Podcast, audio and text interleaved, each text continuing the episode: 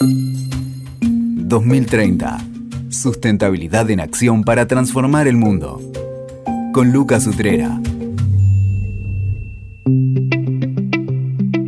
Bienvenidos al podcast 2030 Sustentabilidad en Acción para Transformar el Mundo.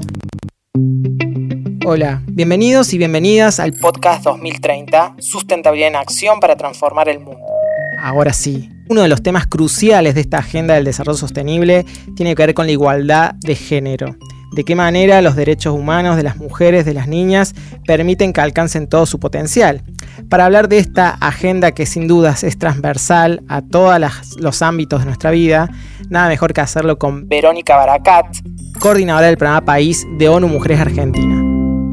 Verónica, un placer estar acá con vos. Gracias. Hola Lucas, bueno, muchas gracias por invitarme. Un placer, una alegría y me resulta interesante y creo que a toda la, audiencia le resulta interesante en primer lugar ¿Cuál es el mandato de ONU Mujeres, este organismo que sos coordinador del programa País? Bueno, ONU Mujeres es eh, una agencia de Naciones Unidas, es la agencia más joven, es del año 2010, que tiene como objetivo promover la igualdad de género y de empoderamiento de las mujeres y las niñas y las niñas en el mundo. Y tiene un triple mandato, es la única agencia que tiene un triple mandato.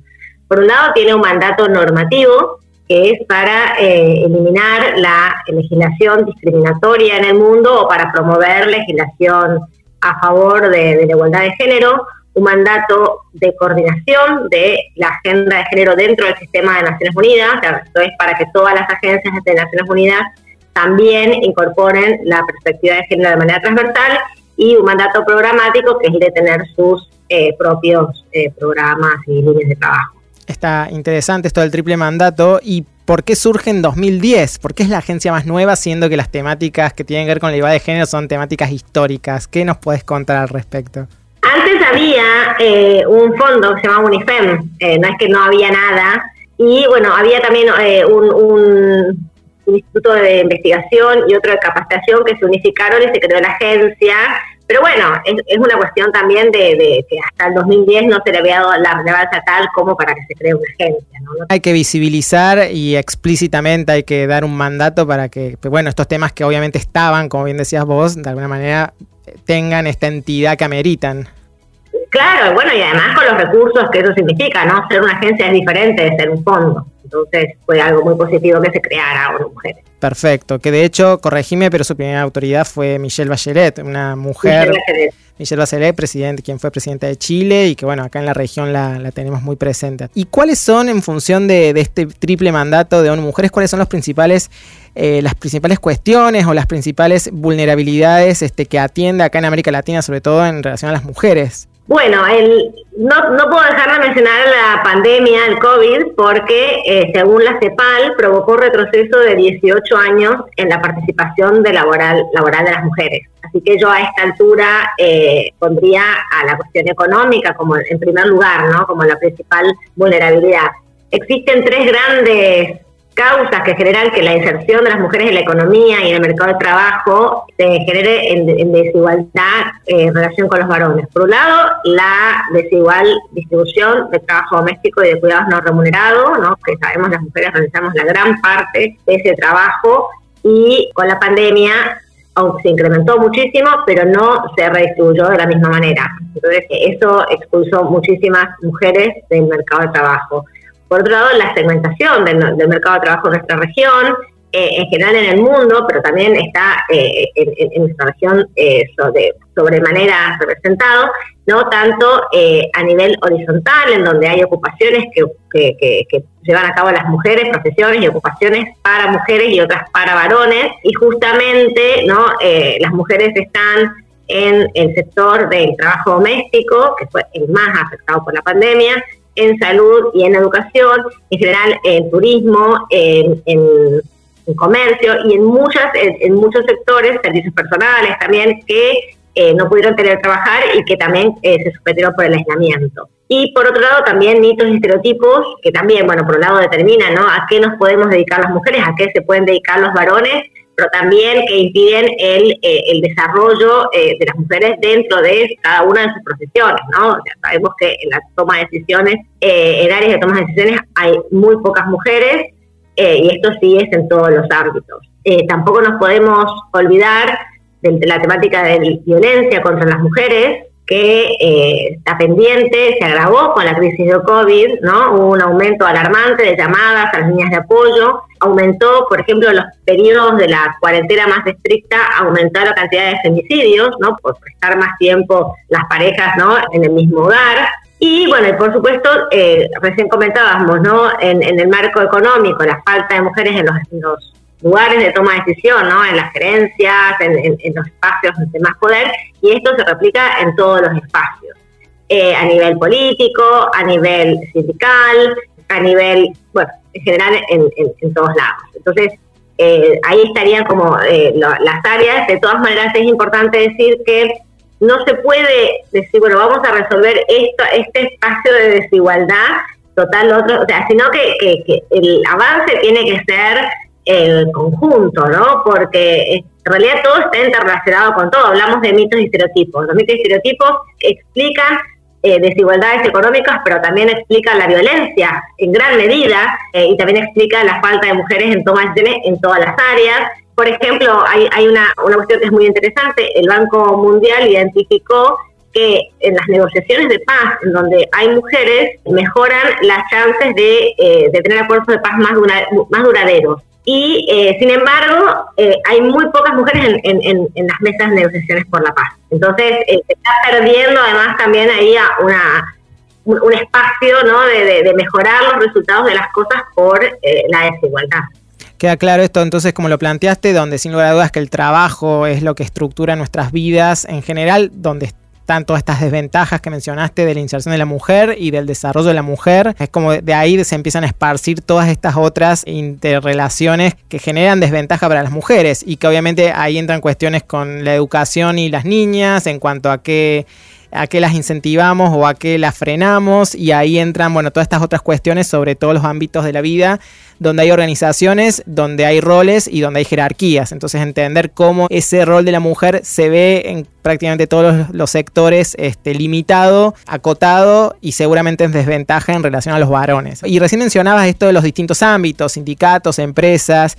Y si yo te dijera entre empresas, sindicato, mundo del deporte, academia o medios de comunicación, ¿hay alguno que prevalezca? ¿Son todos igualmente desiguales? ¿Hay algunos que tienen particularidades? ¿Te animas a hacer como un ordenamiento o al menos diferenciarlos en cuanto a la problemática en relación a las mujeres? Mira, eh, donde hay mayor desafío es en el sindical, claramente, ¿no? Argentina tiene una ley de cupo sindical que se promulgó en el año 2003, en donde al menos un tercio de los cargos deberían ser ocupados por mujeres y eh, no se cumple para nada y nunca se cumplió. No, o sea, eh, hay más retrocesos que avances, ¿no?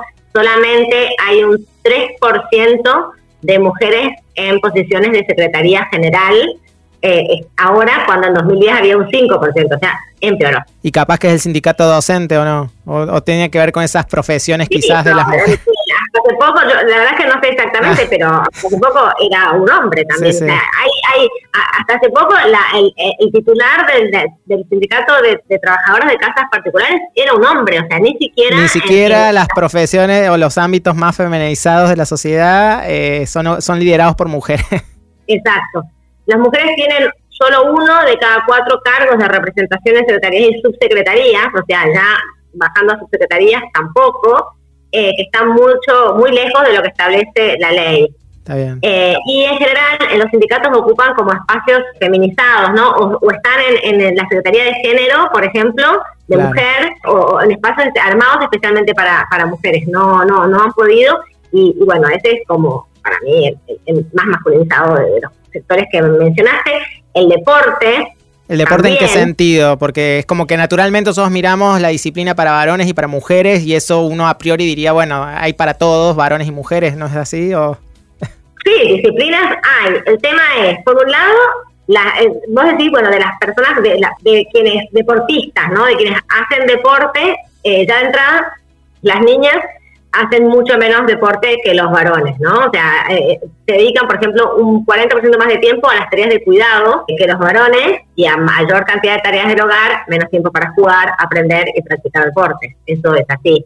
En el mundo hay un 40% de mujeres sobre el 100, ¿no? Que practican deportes, pero en los deportes femeninos ocupan solamente un 4% de la cobertura mediática total, con lo cual claramente no el, deporte profesional el que vemos está más utilizado. Y en nuestro país, eh, por ejemplo, las federaciones deportivas, solamente hay un 12% de federaciones con titulares, o sea que también el 60% de adolescentes tanto mujeres como varones no realizan deporte, pero de esos las mujeres realizan un 20% menos deporte, así que sí practican menos deportes en general, ¿no? Así que sí, es un espacio que requiere muchísima, especialmente yo diría a esta altura es bueno que las niñas practiquen más deporte para que se puedan realizar y también que tengan más cobertura, ¿no? Y en eso de la cobertura, ¿cómo dirías eh, la deuda en los medios de comunicación? Seguimos, sería lo mismo, hay periodistas, pero no hay secretarios de secretarias de redacción o autoridades en los medios. En los medios de comunicación, sí, o sea, si vos te fijas quiénes son columnistas principales o quiénes son, eh, eh, tienen a su cargo los programas, las coberturas, y son hombres, cantidad de mujeres y hombres hay ambos en, en, los medios, pero sí, no hay tanta, tanta visibilidad. Y en tema de academia, yo dejaría como último, porque en la academia hay más mujeres, pero también es más difícil para las mujeres acceder ¿no? a rectoras de universidades, a los puestos más altos de la carrera científica. Por ejemplo, en Argentina hay más investigadoras mujeres que investigadores varones, ¿no? Pero después se enfrenta con el techo de cristal. Entonces ahí no es tanto la cantidad, sino como la posibilidad de acceder a los lugares más, a las mayores jerarquías. O sea que seguimos teniendo claramente el doble desafío de que más allá de cuánto falte, sigue faltando que, se equipare el acceso a y ni hablar obviamente de las posibilidades de desarrollo de carrera en cualquier nivel de estas organizaciones. Estamos con ese doble desafío. Y la academia también, hay en, donde hay una deuda, donde hay pocas mujeres en las carreras de STEM, ¿no? especialmente las ingenierías, eh, información y comunicación, que eh, no superan en el mundo el 30%. Entonces ahí también hay, ¿no? Esto que hablábamos en, el mercado de trabajo de ocupaciones o profesiones masculinizadas y feminizadas se replican en, la academia en el, tema de tecnología. Seguro, porque las mujeres no estudian las carreras STEM eh, y muchas veces ahí entra el tema de las niñas en cuanto que muchas veces son incentivadas a que no lo hagan porque no tienen la capacidad o que los cálculos son para varones o todo ese tipo de, de cuestiones este, que, van haciendo, van obstaculizando en, ese sentido la, posibilidad de acceso. Justo el otro día el Ministerio de Educación, la Secretaría de Políticas eh, Universitarias, la ingeniería más estudiada y que tiene más mujeres que varones, casi la única es ingeniería ambiental, este, una ingeniería de cuidado eh, el resto de las ingenierías todavía siguen siendo en general mayoritariamente masculinas y como bien decías vos, eh, todo lo que es informática eh, es quizás donde más se ve la brecha, donde no supera el 20-25% las mujeres en, en, lo que es su participación en este tipo de carreras. Así que hay mucho ahí para ir rompiendo. no solamente las organizaciones hoy, sino también ir creando las condiciones para que para que, bueno, para que más mujeres accedan. Igual a mí me, parece que hoy por hoy, a veces yo he escuchado en empresas esto de decir, bueno, pero yo pongo el aviso y no se acercan. Este, a veces este, está esto de que quizás asociamos el gerente financiero, el CFO o el gerente de sistemas y supongo que automáticamente no pensamos en mujeres este, porque creemos además que no hay o porque no se presentan. ¿Qué dirías a ese argumento que es como muy típico? Este? El argumento de que no hay eh, es, muy repetido. Yo siempre digo, hay, hay que buscar, ¿no? O sea, eh, primero las mujeres, como decís vos, no se van a postular a una búsqueda en que normalmente o que históricamente no ha contratado mujeres, ¿no? O sea, yo creo, no sé, buscar, contratar mujeres, no sé, en la construcción, en una planta de operaciones, en un pozo petrolero, tengo que buscar especialmente, porque las mujeres dan por sentado que allí no pueden trabajar. Por otro lado, el lenguaje, ¿no? Eh, utilizar un lenguaje que sea eh, inclusivo, que, invite. Si yo pongo ingeniero, eh, no siempre estoy, no se entiende que puedo querer contratar mujeres. Y, segundo, especialmente enfocar la búsqueda para que una vez que se presentan las mujeres también no dejarse llevar por sesgos que, que, dice no, no, no, va a ser tan buena para esto o va a pasar esto otro y, terminar contratando a, un hombre, ¿no? Seguro, seguro. es como una decisión que se toma estratégica apuntada a esto. Exacto. Y en relación a todos estos desafíos y estas brechas, eh, ¿se te ocurren experiencias valiosas desde la sociedad civil en Argentina o en la región que vos conozcas que digas, estas son buenas prácticas donde empiezan a, romper estas cuestiones ahí desde la sociedad civil, más allá, por supuesto, de movimientos y de todo lo que significa hoy por hoy los movimientos como Ni Una Menos? Yo me imaginé movimientos, ah, porque perfecto, es lo que, caracteriza a, nuestra región y especialmente a nuestro país, ¿no? Está bueno. Eh, eh, Después igual podemos hablar de alguna experiencia. No, pero me interesa eh, eh, romper este sesgo con el cual pensé la pregunta. Está bueno. Claro, porque yo, yo lo, pensé más, eh, con más amplitud. Perfecto. Pero sí, yo creo que lo que sucedió en 2015, ¿no? Que, en 2015 un grupo de periodistas y escritoras que cansadas, especialmente periodistas, ¿no? Cansadas de contar la cantidad de mujeres asesinadas. Es más, empezó una diciendo, basta, ni una, ni una menos, ¿no? O sea, ni una mujer menos y eso se transformó en un grito de todo el país, que empezó con una manifestación, pero bueno, que se extendió a y se transformó en un movimiento. Es muy interesante cuando en ONU Mujeres yo a veces he participado en reuniones eh, globales y mencionan el Ni Una Menos como un quiebre en el mundo. O sea que acá quizá como estamos dentro del, del país no nos damos tanta cuenta, pero realmente primero Argentina ha marcado y marca tendencia en nuestra región, pero también ha marcado tendencia en el mundo en esto eh, con, el Ni Una Menos. Después, bueno, empezó a, abrir a, también a otras demandas. Pero el quiebre Ni Una Menos es también lo que ha generado tanto interés por parte de las empresas de trabajar en el tema de género porque realmente se transformó en un tema que es importante para muchas personas, ¿no? O sea, como que entró en nuestra agenda pública, que no estaba hasta ese momento. Estaba como una cuestión de las mujeres que trabajamos en el tema, que era importante, como un tema de derechos que se, se luchaba, pero no como una demanda de la población. Entonces, como movimiento, yo creo que como si tenemos que citar un caso, para mí hay que citar eso. Perfecto, clarísimo. Está bueno. Sí. Y bueno, justamente ahora hablando de un caso en particular, eh, nosotros eh, vamos a escribir una nota que va a salir ahora para el Día de la Tierra, porque tiene que ver con esto de la economía circular y todo.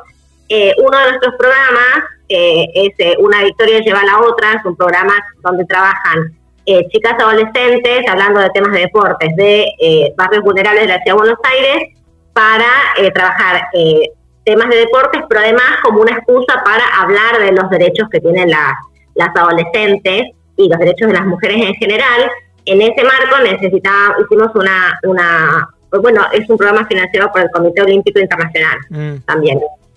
Hicimos una, un llamado, una convocatoria para contratar a organizaciones sociales que eh, fabriquen toallitas de tela para mm. las chicas, compartir las chicas con un kit. Y eh, bueno, ganó una cooperativa y eh, nos pidió si podíamos apoyar con la tela, entonces nos contactamos con Arredo, que donó la, tela, y bueno, trabajaron con, también con Media Pila, o sea, como que se armó todo un, grupo de cooperativas con empresas, con una, una ONG, para eh, preparar las toallitas, y hace poco nos escribieron tipo agradeciendo porque siguieron trabajando de esta manera, como que quedó este estilo de trabajo. Así que dentro de poquito vamos a sacar una una nota sobre sustentabilidad, economía circular con enfoque de género. Qué bueno, porque sin duda estos ecosistemas hay que crearlos y yo creo que más allá que haya programas específicos en, eh, orientados a la mujer o a las niñas, sin lugar a dudas que no podemos ya dejar de pensar cualquier programa, cualquier acción, cualquier intervención con la mirada de género encima, sea específica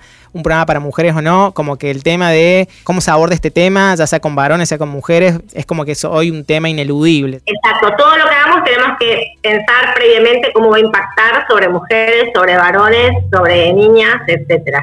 Clarísimo. Está bueno. ¿Y qué libros considerás indispensables que debería leer cualquier varón o mujer comprometido con estos temas? Porque acá no hace falta, no es solamente un tema de mujeres para mujeres, sino también los varones también tenemos un rol. ¿Qué, libros consideras así como que hay que leer? Bueno, eh, te cuento que acá hicimos eh, eh, con una con todas las colegas y los colegas de la oficina, bueno, a ver qué, qué posturas, así que tenía, terminamos armando una lista como de 50 libros, ah, pero bueno, hicimos una selección para que veas que me tomé en serio. Igual después, te la, después en tu caso te la pido y la compartimos porque está buena. O sea, ya que acá vamos a acotar, pero después obviamente la vamos a socializar, así que desde ya que la voy a agradecer. Después lo vamos a compartir. Bueno, tenemos los, los clásicos, ¿no? Que es el segundo sexo y la, o La Mujer Rota, son dos libros de Simón de Beauvoir, ese es como el clásico que hay que leer o de Virginia Woolf, Una habitación propia. Hay una que fue una charla TED y que después le hicieron libro de Chimamanda Ngozi Adichie, no sé si dije bien el apellido, que es una escritora nigeriana, ah, sí, sí, sí. y se llama Todos deberíamos ser feministas. Y también tiene otro que es El peligro de la historia única o Cómo educar en el feminismo. Pero ah, bueno, yo personalmente leí Americana, que es genial, ¿no? Que es este cruce también de género y, raza. Otro clásico de Judith Butler, Cuerpos que importan, el género en disputa, que es bastante difícil de leer, pero es interesante. Bueno, y para algo más local, de Dora Barrancos, Inclusión, Exclusión, Historia con Mujeres, ese es, para argentinas y argentinos. Es fundamental de leer La guerra contra las mujeres, de Rita Segato. Y te digo un último de Marcela Lagarde, Los cautiverios de las mujeres, madres, esposas, monjas, putas, presas y locas. Tengo más, pero... Está bueno, después, después nos la socializas. Tengo que leer varios de esos porque reconozco que ahí me quedó limitada mi, capacidad de lectura de estos temas, pero enhorabuena que podamos sumar después. Así que después te, voy a pedir ese listado amplio. Y ya que hablamos de libros, y vos hace un rato lo mencionaste, esto de... Eh, y a mí me pasa todo el tiempo en el aula o, en con las empresas, esto de ahora hay que hablar, tengo que hablar en inclusivo, tengo que decir chiques. ¿Cuál es la posición de ONU Mujeres en relación al lenguaje, inclusivo, eh, hablando de escritura y demás? ¿Cómo se maneja este tema eh, desde el organismo? Bueno, yo te puedo recomendar hasta una guía de, ONU Mujeres sobre lenguaje inclusivo, así que después si querés te la mando para que la tengas, porque digo un poco qué es lo que piensa, pero básicamente eh, la idea es usar siempre lenguaje inclusivo, tratando de buscar palabras que sean universales. O sea, como que la, idea, lo, lo, ideal es eso. Por ejemplo, ¿no? Vos dijiste, cuando recién empezamos, bienvenidos. Sí. Podemos evitar, el bienvenido. Podemos decir, les damos la bienvenida. Y ya está, no hace falta decir bienvenidos. Lo mismo, no sé, los o todos y todas o todos, podemos evitarlo también. Y después buscar palabras que sean, ¿no? Poner las personas, la, por ejemplo, la ciudadanía en vez de eh, eh, los ciudadanos, tengo varios ejemplos. O sea, es un ejercicio. Es un ejercicio de encontrar dentro de la riqueza del idioma que tenemos palabras que sean neutras en cuanto a lo que denotan. Exacto, es eh, sí, y después, bueno, si no nos queda otra, eh, en los general usamos os barra a, ¿no? Eh, vamos a escribir como para unificar el, el E no, no, no lo usamos porque básicamente ONU Mujeres es global, entonces esto es muy de Argentina. Este, no tenemos como nuestra nuestra mía es como más para toda la región, diríamos, para todas las personas que hablan español. Pero, pero bueno, yo creo que, que si usamos así neutros, palabras neutras que incluyan, eh, nos evitamos de, tener que decidir qué eh, usar, ¿no? Está bueno y recojo la observación inicial este, hecha como varón, que debo reconocer que eh, compartiendo espacios por ahí contigo he, empezado a estar muy atento y no siempre me sale, como verás, a tratar de ser lo más neutro posible con, con las palabras que uso. Pero digo, sin duda que, es un ejercicio y me gusta esto que traes a la mesa de, usar el idioma de una manera un poco más, si se quiere, responsable en ese sentido y evitar minimizar la discusión de que, ah, yo no uso inclusive, pues yo no digo chiques, en realidad no va por ahí la conversación más allá que quiera o no desde lo coloquial, el tema pasa por una cuestión mucho más de fondo, de saber usar el idioma a partir de la riqueza que nos otorgan las palabras eh, sin... Exacto. Y, entendiendo que, eh, que realmente si se usa el masculino no está incluyendo, porque siempre que se usó el masculino no incluyó a las mujeres. eso, yo siempre digo, cuando se, cuando se escribió ¿no? la, Declaración de los Derechos del Hombre, eran los derechos del hombre, las mujeres no eran ciudadanas. ¿no? Entonces también hay que, hay que tener eso en cuenta y, no siempre el masculino incluye. ¿no? ¿O no mujeres escriben femenino o usa el indistinto? Está muy está bueno, no, pero digo, está, me pareció interesante esta cuestión. Y yendo un poco a tu, a tu plano, este, bueno, vos sos coordinador del programa País de ONU Mujeres Argentina, pero ¿cómo surge tu interés para dedicarte profesionalmente al tema de género? Porque digo, más allá de la, de, la empatía de una mujer con estos temas, eh, naturalmente, pero en tu caso hubo alguna epifanía, algún hecho casual que diga, me quiero dedicar a esto. En realidad sí hubo como una o sea, siempre fui, sin saber que existía el feminismo, siempre fui feminista, ¿no? Desde chiquita como que me daba cuenta que había desigualdad y me molestaba. Lo mismo la adolescencia me, me molestaba, pero, pero creo que el momento de quiebre llegó cuando terminé la facultad, estudié administración, empecé a trabajar en, en, un espacio en donde éramos un grupo eh, de chicas y chicos más o menos de veintipico de años de la misma edad y eh, los jefes eran todos hombres, excepto había una mujer, pero que tampoco le dan mucha atención a la, única, ¿no? La única jefa mujer, y ahí era muy impresionante cómo a los hombres los trataban diferente. Era muy impresionante. Se les daban, a, nosotros capaz que hasta ni siquiera nos daban mucho trabajo, o sea, nos menospreciaban, pero claramente. Y el momento de quiebre llegó un día que había que viajar, ¿no? Estaba la opción de viajar a hacer una, una, una misión y yo dije, bueno, entonces, bueno, vas a dejar vos todos los viajes a varones. Entonces yo dije, yo también quiero viajar. Y me dicen, vos vas a viajar solita, tan chiquita. Yo tenía la misma edad, la misma edad que el resto. Eh, sí, entonces ahí yo obviamente me, me, ya tenía previsto que me quería ir a estudiar afuera entonces dije, ah, yo voy a estudiar género, sin tener demasiada idea, pero bueno, así fue. Mira, y ahí empezó todo un recorrido que hoy te tiene coordinando la oficina de ONU Mujeres Argentinas. Así que está bueno, me encanta cuando están esas epifanías. Y algo que le preguntamos ya para ir terminando a, todos los que participan en el podcast, a todas las personas que participan en el podcast, es eh, en 2030, que es el deadline de los ODS, eh, ¿Cómo ves los temas de igualdad de género y empoderamiento de las mujeres? ¿Cómo ves este mandato de ONU Mujeres? ¿Seguimos trabajando? Dijiste que la pandemia nos retrotrajo bastante. ¿Cómo ves? ¿Vamos a estar en la misma vez?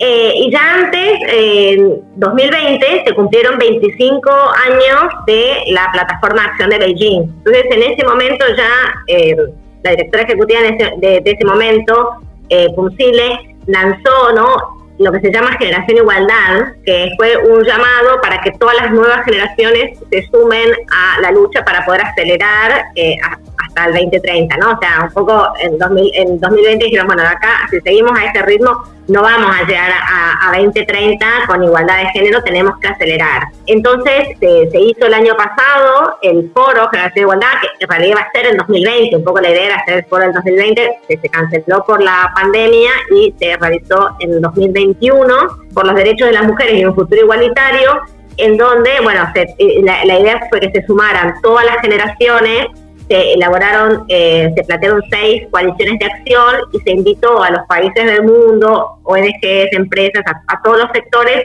a sumarse ¿no? para apoyar estas coaliciones y acelerar el avance. Eh, no entendiendo que al ritmo que estamos no no no no iba y, más aún con pandemia de por medio no el año pasado el foro de Igualdad e Igualdad lo organizó las mujeres con los gobiernos de México y Francia en asociación con la juventud y la sociedad civil y eh, bueno, generaron 40 eh, mil millones de dólares en compromisos financieros, así como múltiples compromisos de políticas y programas, así que bueno, esperemos que esto acelere. Eh, básicamente, pues no, por ejemplo, no sé, un gobierno dice, bueno, yo voy a dedicar tantos miles, no, millones de dólares para lograr esto. Argentina, por ejemplo, lidera, colidera la coalición de derechos sexuales y reproductivos y además eh, eh, se, sumó, se, sumó, a la Alianza Global de los Cuidados que lanzó el gobierno de México. Eh, y así los distintos países están apoyando bueno, distintas, distintas plataformas para lograr el cambio. Así que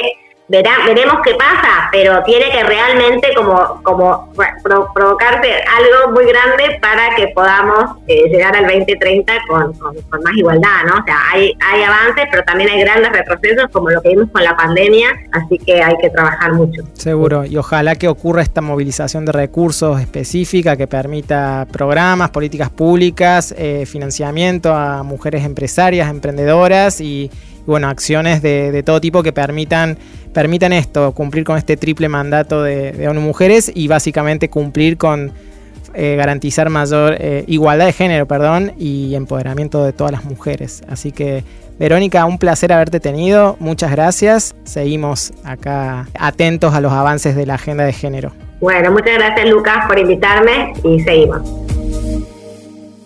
Escuchaste 2030. Sustentabilidad en acción para transformar el mundo. WeToker. Sumamos las partes.